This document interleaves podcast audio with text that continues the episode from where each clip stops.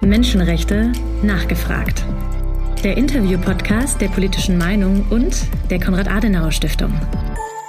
Heute mit Roderich Kiesewetter, Abgeordneter seit 2009. Ich bin im Auswärtigen Ausschuss.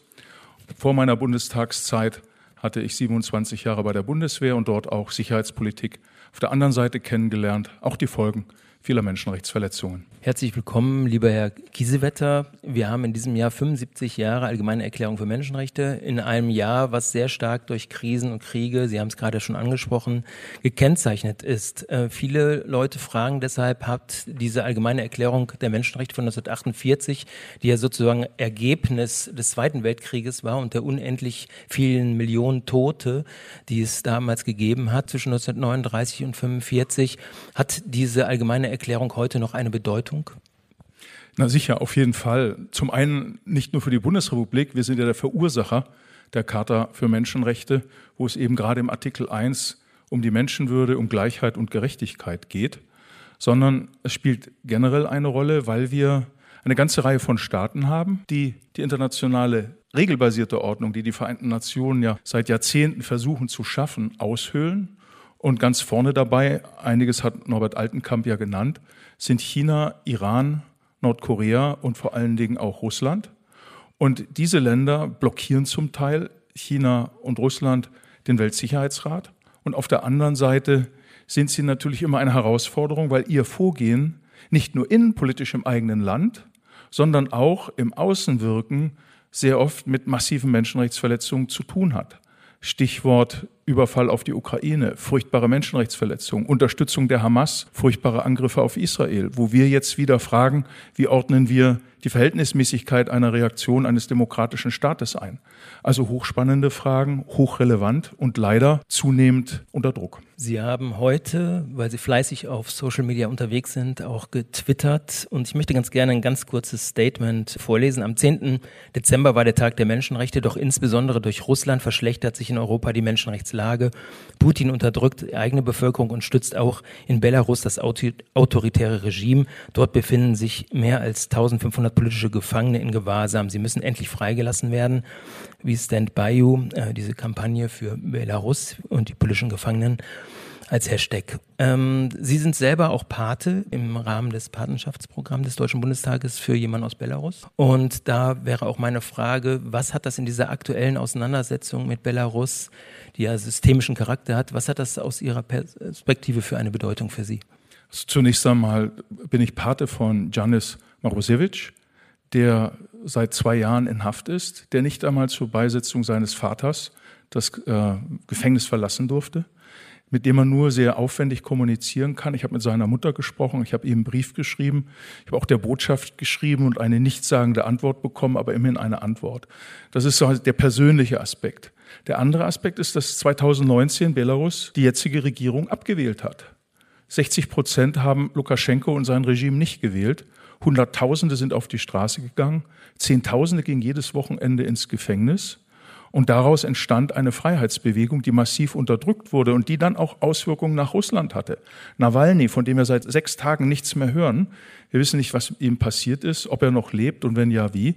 Und das hat Putin dann veranlasst, nicht nur furchtbare Aufsätze gegen das Existenzrecht Belarus und der Ukraine zu schreiben, sondern er hat damit begonnen, den innenpolitischen Druck, den er ja hatte, mit Zehntausenden, die dann für Nawalny auf die Straße gegangen sind, oder besser gesagt für die Freiheit Russlands, hat er dann unterdrückt, indem er wie jeder Autokrat nach außen gegangen ist. Drehbuch Hitlers Mein Kampf.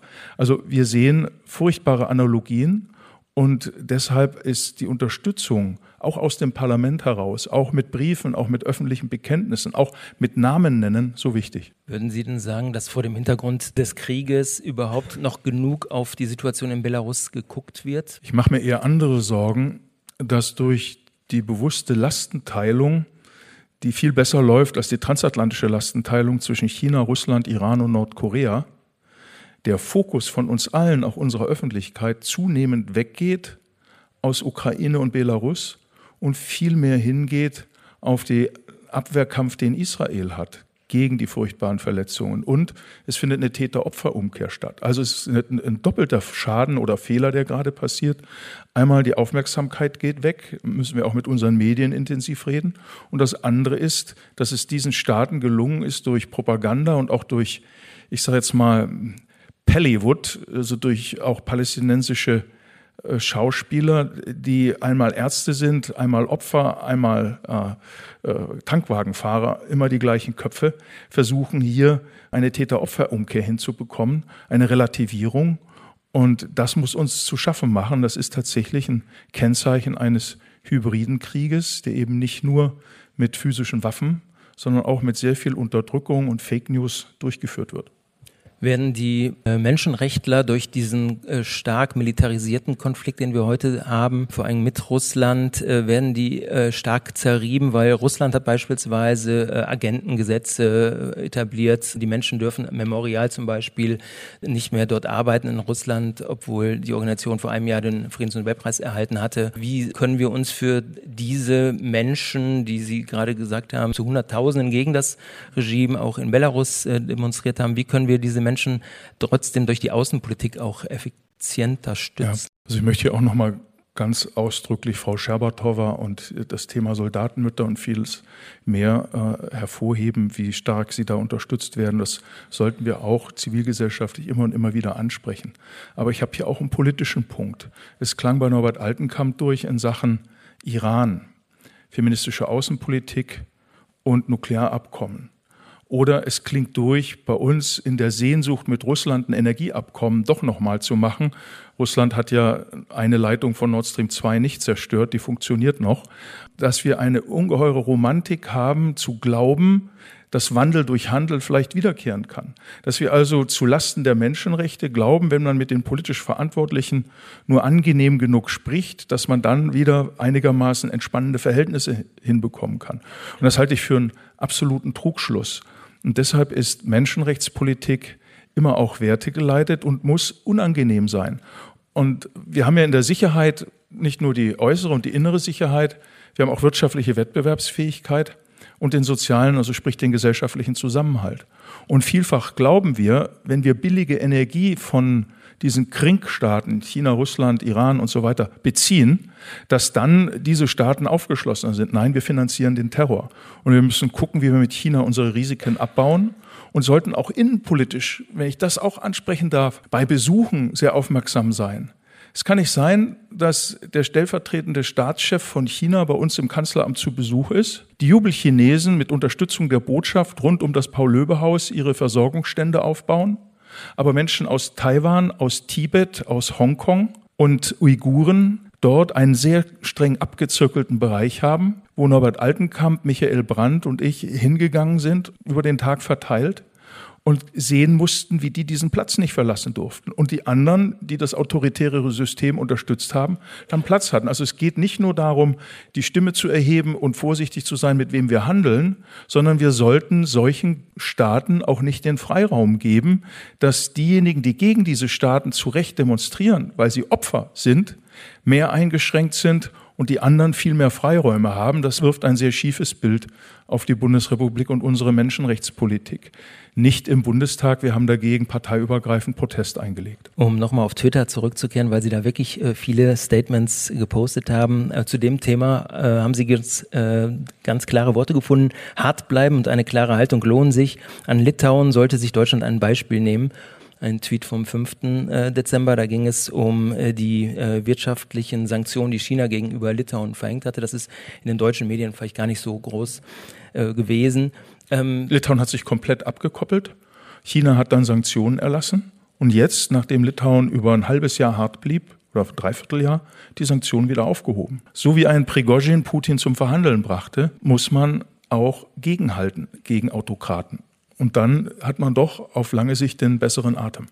Als die EU äh, ihr neues äh, European Global Human Rights Sanctions Regime äh, äh, verabschiedet haben, war China nach 1989 das erste Mal reif für Menschenrechtssanktionen. Also nach dem Massaker auf dem Platz des himmlischen Friedens äh, stattgefunden hatte, 89 gab es schon mal Menschenrechtssanktionen und dann jetzt vor gut zwei Jahren nochmal in der Uigurenfrage.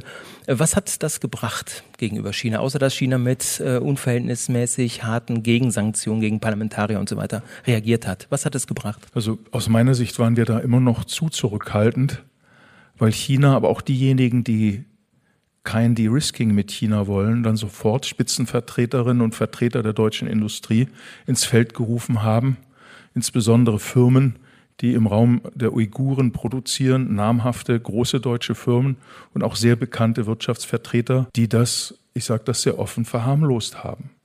Und wir müssen uns bewusst sein, dass Menschenrechtsarbeit keine Orchideenarbeit ist, sondern daran die Glaubwürdigkeit eines Landes liegt. Und insofern ist da unsere Wirkung zu gering gewesen. Wir müssen das deutlicher machen. Man kann über Angela Merkel sagen, was man will, aber sie hat diese Themen immer thematisiert währenddem wir jetzt äh, ganz andere Verhaltensweisen haben, dass nicht einmal einem chinesischen Spitzenrepräsentanten Fragen gestellt werden dürfen, wenn er hier offiziell zu einer Pressekonferenz ist. Das hat es vorher nicht gegeben. China spricht nicht nur im Vergleich äh, oder im Verhältnis zu Amerika, sondern auch im Verhältnis zu den Europäern von einer Weaponization of Human Rights. Äh, das heißt, äh, die westlichen Staaten benutzen Menschenrechte, die sie mit ihren westlichen Werten begründen, gegen die Staaten des globalen Südens. Ähm, und China hat anscheinend viele, äh, auch afrikanische Fans, was diese Narrative angeht. Wie können wir das sozusagen auflösen, dass die Afrikaner den Chinesen nicht hinterher laufen und die Menschenrechte dadurch weiter unterminiert werden? Ja, das auch, sind tatsächlich Fake News und Halbwahrheiten, denn das sind keine westlichen Werte, Menschenrechte. Die Charta der Vereinten Nationen wird von allen Staaten mitgetragen. Das perfide an der chinesischen Argumentation ist, dass die Chinesen sagen, wir waren ja bei der Gründung der regelbasierten Ordnung nicht dabei. Wir sind erst 1971 Teil geworden, als die Republik China, also Taiwan, abgelöst wurde durch Lobbyarbeit der Volksrepublik und sie dann erst seit 71 dabei ist. Zweitens, es ist ja ein Zeichen der Schwäche, dass China dies als westlichen Wert bezeichnet und die eigene Antwort soziale Überwachung und soziale, ja, ein soziales Ranking ist. Und jetzt kommen wir zum Punkt, Stichwort Afrika. Ähm, das ist eine, eine Sache, wo wir Deutschen sehr aufmerksam sein müssen. Wir waren ja auch Kolonialmacht. Wir haben auch einen Mord, einen Genozid an den Nama und Herero in Namibia begangen und aus Kostengründen und aus vielen anderen Gründen nur eine zwar sehr kulante, aber halbherzige Regelung gefunden, die mit vielen anderen Dingen zusammenhängt, dass man wenig Präzedenz wollte und allem. Aber wir haben uns da nicht mit Ruhm bekleckert, obwohl Ruprecht Polenz da sehr viel geleistet hat. Aber es erdrang dann auch in der Bundesregierung nicht durch und die Gegenseite war auch nicht verhandlungsbereit. China bietet aber den Ländern Afrikas Leistungen an, wo die einzige Gegenleistung dieser Staaten ist, Militärhäfen, Flughäfen äh, zu ermöglichen, indem aus Marinehäfen, also aus normalen Handelshäfen auch Navy-Häfen werden und aus normalen Flughäfen auch mit Hangars und allem Militärflughäfen werden. Und Sie exportieren ihre Arbeitslosigkeit. Sie fragen aber auch nicht nach. Sie gucken nicht in die Bücher. Sie machen keine Korruptionsbekämpfung. Sie machen keine Bekämpfung organisierter Kriminalität, sondern sie versuchen Einfluss zu gewinnen. Und das Dritte, was da sehr perfide ist, dass sie nunmehr, Simbabwe ist das Symbol, Simbabwe äh, anbieten, speziell mit künstlicher Intelligenz auf die Volksgruppen, die in Simbabwe leben, soziale Überwachung zu leisten. China hilft damit, das Terrorregime in Simbabwe zu stabilisieren, aber gewinnt damit, weil in Simbabwe sehr viele unterschiedliche Volksstämme leben, auch sehr viel ethnische Grunddaten, wo sie Unterscheidungen treffen können in der künstlichen Intelligenz zur, ich sage das jetzt bewusst, Diskriminierung im Sinne von unterscheiden, aber eben auch zur möglichen Diskriminierung von Volksgruppen, so wie sie das bei sich versuchen, äh, Uiguren und Tibeter zu identifizieren über künstliche Intelligenz und dann besonders zu überwachen. Das ist genau das Gegenmodell zu uns. Und wenn wir da überzeugen wollen, dann sollten wir nicht als, als Anhängsel von Afrika durchgehen, so nach dem Motto, wir sind aus Solidarität in Mali, sondern eigene Interessen verfolgen und auch auf Frankreich einwirken, dass die Art und Weise, wie sie mit dem Fonds Africain, also eine Art afrikanischen Fonds, ihre eigenen Staatsschulden reduzieren, ihre Bodenschätze verbessern und überhaupt ihre Wirtschaftsbilanz durch eine Nutzung, andere würden sagen Ausbeutung afrikanischer Ressourcen äh, stärker vorantreiben, sich damit finanzieren, aber damit auch den Ruf europäischer Staaten in Frage stellen. Und deshalb ist es auch eine Aufgabe, die um unsere Glaubwürdigkeit geht, dass postkoloniale Länder wie Frankreich oder Großbritannien ihre Vergangenheit aufbereiten und auf der anderen Seite wir auf Augenhöhe arbeiten, also Bodenschätze mit Eigentum und Eigenverantwortung ausnutzen. Zweitens Ausbildungswerkstätte, äh, Vocational Training, also duale Ausbildung dort unterzubringen und auch mehr auf die Leute zu hören, als sie immer nur zu belehren.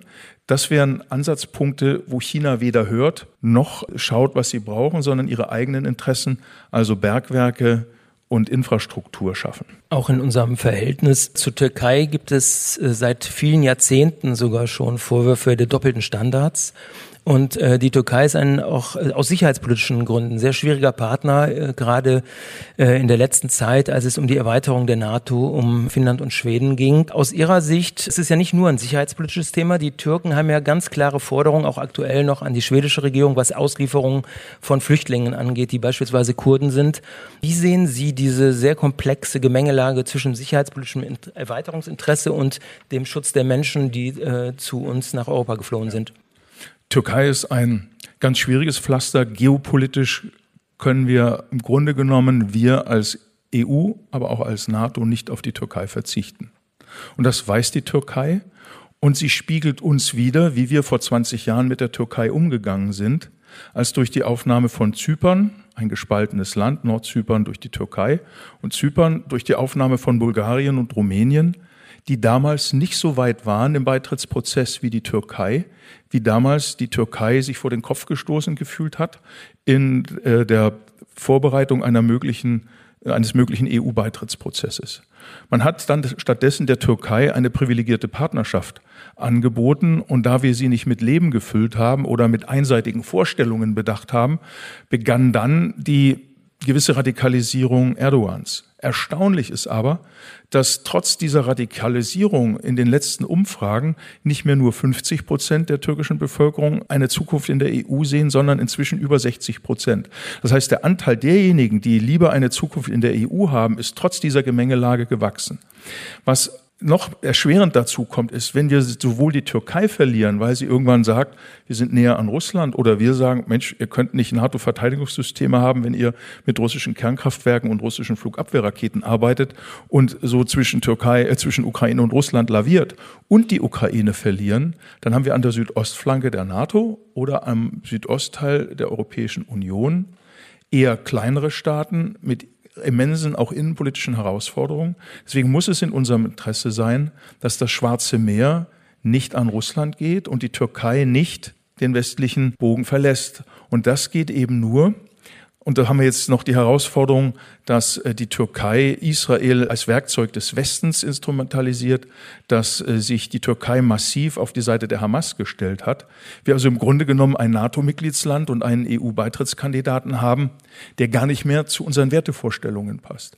Und hier kommt jetzt Menschenrechtsarbeit zum Tragen, dass wir in der Bevölkerung weiterhin präsent sind, dass wir aber auch dafür sorgen, kein Visaband zu machen, es war ein Fehler, den wir früher mit Russland gemacht haben, sondern dass wir ganz gezielt auf junge Leute, auf Wissenschaft, auf Kleinhandwerk, aber auch Kleinkunst setzen. Dass also ganz bestimmte Bereiche sehen, dass es in Europa, in der Europäischen Union besser gesagt, in der Europäischen Union auch Offenheit, Toleranz, Werte gibt und die dort besser gelebt werden im Verhältnis zur Türkei. Also hier haben wir sehr viel Arbeit. Und ich glaube, politisch lässt sich das nur lösen, wenn zwei, drei europäische Nationen sich zusammentun. Ich denke an die E3 und mit Griechenland, Zypern, Nordzypern und der Türkei aushandeln, was denn die Preisschilder sind, die wechselseitigen Blockaden zu überwinden.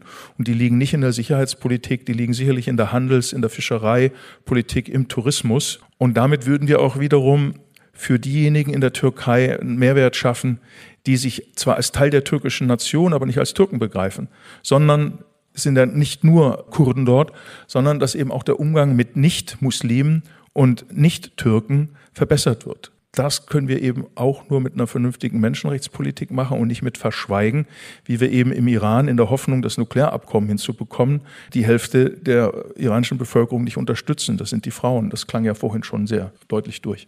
Im Grunde haben Sie meine nächste Frage schon halb beantwortet.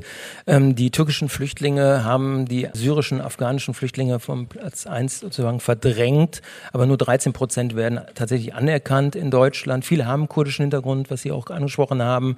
Ähm, die Türkei ist aber Europaratsmitglied und immer noch Beitritts, EU-Beitrittskandidat. Äh, wie müssen wir auch außenpolitisch, welche Instrumente brauchen wir außenpolitisch gegenüber der Türkei, damit die Türkei, mit der wir auch dieses Flüchtlingsabkommen haben, dass sie nicht mehr Flüchtlinge selber aus dem eigenen Land zu uns schickt, nach Deutschland, als sie äh, abhält, sozusagen aus anderen Staaten zu uns zu kommen? Ich glaube, dass die Europäische Union zu sehr mit sich selbst beschäftigt ist. Wir haben im nächsten Jahr ja auch Wahlen. Die Europäische Union muss reformfähig werden, damit sie beitrittsfähig wird für den westlichen Balkan, für die Ukraine und langfristig auch für Moldau, vielleicht in weiter Zukunft auch für Georgien. Aber wenn wir den westlichen Balkan ansprechen, wenn wir dort keine Lösung finden, ist die Türkei dort neben Saudi-Arabien und China ein Influencer, würde ich das mal nennen. Gerade im Kosovo und in Bosnien, in Konkurrenz mit Saudi-Arabien, im Bau unterschiedlich ausgerichteter Moscheen, im Kauf von Elektrizitätswerken. Das größte Elektrizitätswerk im Kosovo gehört dem Schwiegersohn von Erdogan und so weiter und so fort. Dass wir also nicht nur die Türkei isoliert betrachten, sondern ihr außenpolitisches Handeln beobachten und dann mit der Türkei die, die Knackpunkte besprechen. Und das ist zum einen, dass wir die Westbalkanländer stärker an die Europäische Union binden. Da werden wir ja am Donnerstag von Orban eine Menge hören, wie schwer das sein wird. Die EU muss sich deshalb reformieren. Und auf der anderen Seite müssen wir die Probleme, die es in der Türkei gibt, auch was Erdogan hier gemacht hat mit Blick auf Hamas, ansprechen. Wir dürfen es nicht verschweigen. Und wir sollten auch mal mit dem Bereich der Szenariotechnik, im Auswärtigen Amt gibt es das, durchdenken, ich sage bewusst nicht durchspielen, was ein NATO-Austritt und ein Bruch der Türkei bedeuten würde, was das für Konsequenzen hätte und umgekehrt, was der Preis der Türkei für engere Kooperation ist, ohne dass wir unsere Forderungen nach Menschenrechtsstandards und auch nach Aufgabe der völkerrechtswidrigen Politik der Türkei in Nordsyrien und im westlichen Irak, dass unsere Forderungen nicht nachlassen. Denn Erdogan begeht dort Taten, äh, völkerrechtswidriges Vorgehen, was er macht, was sich eigentlich mit einem NATO-Land nicht deckt. Und die Frage ist, wie lange lassen wir uns ausnutzen von autoritären Staaten, so wie auf viel niedrigerem Level Orban die Europäische Union missbraucht, dass wir keine Sanktionspakete mehr beschließen können gegen Russland, ähm, müssen wir aufpassen, dass Erdogan uns nicht für voll nimmt. Also wir müssen hier klarer auch in der Konsequenz sein und wenn Erdogan sieht, dass er so nicht mehr mit der EU umgehen kann, wird er nicht die wirtschaftlichen Vorteile aufgeben, die die Kooperation mit der EU bedeuten. Das heißt also, ihn zum Einlenken zu bringen durch Druck halte ich für wesentlich erfolgreicher, als ständig zu schweigen, weil er dann unsere Glaubwürdigkeit dauerhaft mit aushöhlt. Sie haben schon das Thema Russland-Sanktionen ganz kurz gerade erwähnt und das wäre auch meine Abschlussfrage für diesen Live-Podcast. Äh, Russland hat äh, laut ukrainischen Angaben ungefähr 20.000 ukrainische Kinder entführt nach Russland, aus der Ukraine, aus den besetzten Gebieten. Und nur 400 sind äh, bislang wohl zurückgekehrt. Sie waren auch auf unserer Veranstaltung, die wir dazu vor einigen Wochen im Bundestag veranstaltet hatten. Ähm, die Sanktionen scheinen äh, Russland überhaupt nicht zu stören. Im Gegenteil, sie verwenden die Sanktionen noch propagandistisch. Was würden Sie sagen, gerade bei diesem spezifischen menschenrechtspolitischen Thema, das auch als Kriegsverbrechen, wenn die Kinder gegen ihren Willen verschleppt werden, als Kriegsverbrechen behandelt werden muss, was kann man, solange dieser Krieg noch läuft, tun, um die Zahl der Kinder zu erhöhen, die in die Ukraine zu ihren Eltern und Familien zurückkehren dürfen? In der Tat ein furchtbares Kriegsverbrechen. Wir sollten aber auch nicht der russischen Propaganda erliegen, ähm, die sagt, die Sanktionen wirken überhaupt nicht. Die Schaufenster in Petersburg und Moskau Moskau sind gut gefüllt. Wenn man in die ländlichen Räume geht, sieht es ganz anders aus. Und auch eine Menschenrechtsfrage in Russland, lassen Sie mich das bitte ansprechen, äh, unter den Hunderttausenden Opfern, äh, nicht nur Gefallene, sondern auch Schwerstverwundete, sind vorrangig ethnische Minderheiten aus Russland. Die ethnischen Russen aus dem Raum Petersburg und Moskau sind in Führungsfunktionen und nicht an der Front. Was die Kinder angeht, merkt man auch, wie perfide hier Russland argumentiert. Die sprechen nicht von 20.000 Kindern, Sie sprechen von 740.000 Kindern. Die Ukraine kann es nicht belegen, das internationale Rote Kreuz auch nicht, aber das internationale Rote Kreuz geht von einer Zahl deutlich über 100.000 entführter Kinder aus. Und deswegen auch Chapeau in dieser furchtbaren Lage, dass die Ukraine nicht übertreibt. Die haben nur die Daten genannt der Kinder, die sie absolut nachweisen können. Und dieser absolute Nachweis beinhaltet Kindesentführungen. Wir hatten ja, ich darf das hier ansprechen, einen Fall gehabt, dass ein Junge bei uns im Bundestag war, den seine Oma in einem Propagandafilm Russlands in einem Krankenhaus entdeckt hat, wo er schon umerzogen wurde und Russisch lernen musste und vieles andere mehr. Und die älteren Kinder, also die Jugendlichen, mit ihren 16 Jahren kriegsausgebildet werden, wie früher das Osmanische Reich europäische Kinder entführt hat und zu Janitscharen ausgebildet hat. Ich glaube, dass wir in der Öffentlichkeit viel zu wenig darüber wissen, was hier passiert. Das heißt, es geht auch darum, unserer Öffentlichkeit klarzumachen. Wer Verhandlungen mit Putin fordert und dass die Ukraine endlich einsehen muss, sie muss gar nichts einsehen. Sie muss ihre Grenzen wieder erlangen. Und wir müssen einsehen, dass in der Art und Weise, wie wir hier bisher vorgehen, völlig das russische Narrativ bedienen, nicht hier auf der Veranstaltung. Und diese 20.000 Kinder sind ja nicht nur in russischer Obhut, sondern sie haben einen neuen Namen und ein neues Geburtsdatum. Und das aufzuarbeiten wird Jahre dauern, weil die Elfjährige weiß, wie sie hieß, der Fünfjährige auch noch, aber die Zweijährige weiß nicht, wie sie hieß und wann sie Geburtstag hatte. Und das ist ja das ganz Gravierende und Furchtbare, dass hier Kinder ihrer Identität beraubt werden. Und Russland begründet das dann noch mit einem weiteren Schritt, dass sie damit den Gefallenen die Gefallenen, die sie haben, ausgleichen. Und deswegen sprechen sie auch von über 700.000 Kindern, was definitiv falsch ist. Also internationaler Druck, noch mehr Sanktionen und diejenigen, die weitere Sanktionen verhindern, wie Orban. Aber auch die Bundesrepublik ist bei Wirtschaftssanktionen im 12. Wirtschaftspaket bei Hausgeräten sehr, sehr zurückhaltend. Auch das ist ein Argument, dass auch wir Deutschen nicht nur mehr Druck auf Ungarn machen, sondern auch unsere eigene Sanktionspolitik gegenüber Russland bedenken. Wenn man schon so viel Geld in die Hand nimmt, kann man auch Ausfallbürgschaften für bestimmte Firmen machen. Aber wir sollten nicht die Entführung von Kindern dadurch legitimieren, indem wir über vermiedene Sanktionen Russland weiter finanzieren. Lieber Herr Kiesewetter, ganz, ganz herzlichen Dank für Ihre Teilnahme am Live-Podcast anlässlich des 75. Jahrestages der Allgemeinen Erklärung der Menschenrechte. Dankeschön. Die politische Meinung. Neutral geht gar nicht. Ein Audiopodcast der Konrad-Adenauer-Stiftung.